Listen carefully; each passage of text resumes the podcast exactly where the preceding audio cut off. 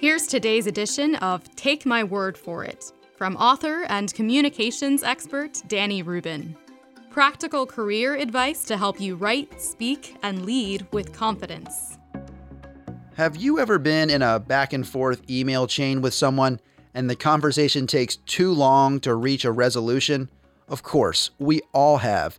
In those moments, the best approach is to stop emailing and pick up the phone. You could solve the issue in two minutes.